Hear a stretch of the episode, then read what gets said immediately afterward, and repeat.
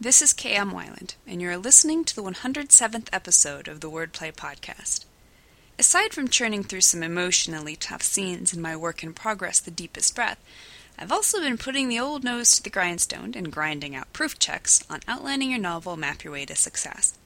One of my favorite ways to double-check for typos is to use a highlighter to place a little dot beneath each word as I'm reading.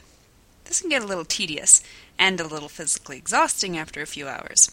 But it's such a great technique for making certain your eyes are reading what's really on the page versus what you think is there. Illustrate your character through his surroundings. The latest post in a video series on my blog takes an example from George Eliot's debut novel, Adam Bede, to show how you can use setting to explain character. You can watch the video on my blog at wordplay-kmweiland.com. That's weiland.blogspot.com. New videos are posted every Wednesday. Meanwhile, enjoy this week's podcast. What the story knows best really means. When writers start talking about the autonomy of their stories, non-writers are likely to give us looks that range from confused to concerned, especially when our comments include the following. Nothing was working for me until I quit fighting my story and let it do what it wanted. I have no control over my story. I just sit back and let it take off. My characters made me do it. The story knows best. These comments may sound like wild exaggerations to our listeners, but in truth we mean every word of them. Our stories often do seem to have minds of their own, and those minds usually seem to understand the subtleties of storycraft much better than we do. But what does this idea that the story knows best really mean? As our by now nervous non-writing friends would be quick to point out, a story isn't a conscious entity. It can't know anything. Our characters are just figments of our imagination. Outside of our own minds, and the words we put on paper, they don't exist, much less exercise control over us or our story worlds. How can we claim to listen to the story when the story is an emanation of ourselves? To some extent, the phrase, the story knows best, is a pie-in-the-sky concept used by writers to describe the indescribable.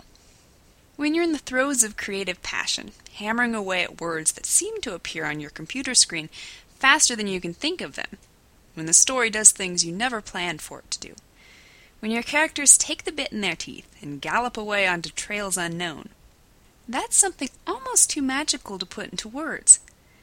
How do you explain any of that to someone who's never experienced it, when you can barely grasp it yourself? We can't, so we say the story did it, or our characters took charge, or we were just a conduit through which higher inspiration could flow. But none of that is really true. What's true is this. The story doesn't know best. The characters don't know best. You know best. Yes, you. When we say the story knows best, what we really mean is that our subconscious story sense knows best. Even when we can't consciously articulate what we're feeling, something deep inside of us understands how to craft our stories into something perfect. Every author needs to make a point of not just acknowledging this underlying story sense, but of recognizing it in action and refining his ability to interpret and channel it.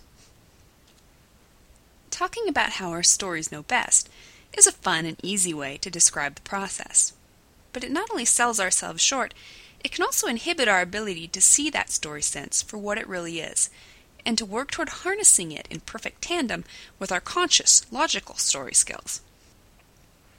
The next time you're talking about your story with a hapless non-writer, let that twinkle in your eye shine out as you unnerve him with your announcement that your story knows best. But don't forget to remind yourself that, really, it's your inner story sense doing all that heavy lifting. Thank you for listening to the Wordplay Podcast. To read a transcript of this episode, visit me on the web at wordplay-kmweiland, that's weiland.blogspot.com, and be sure to listen again next week.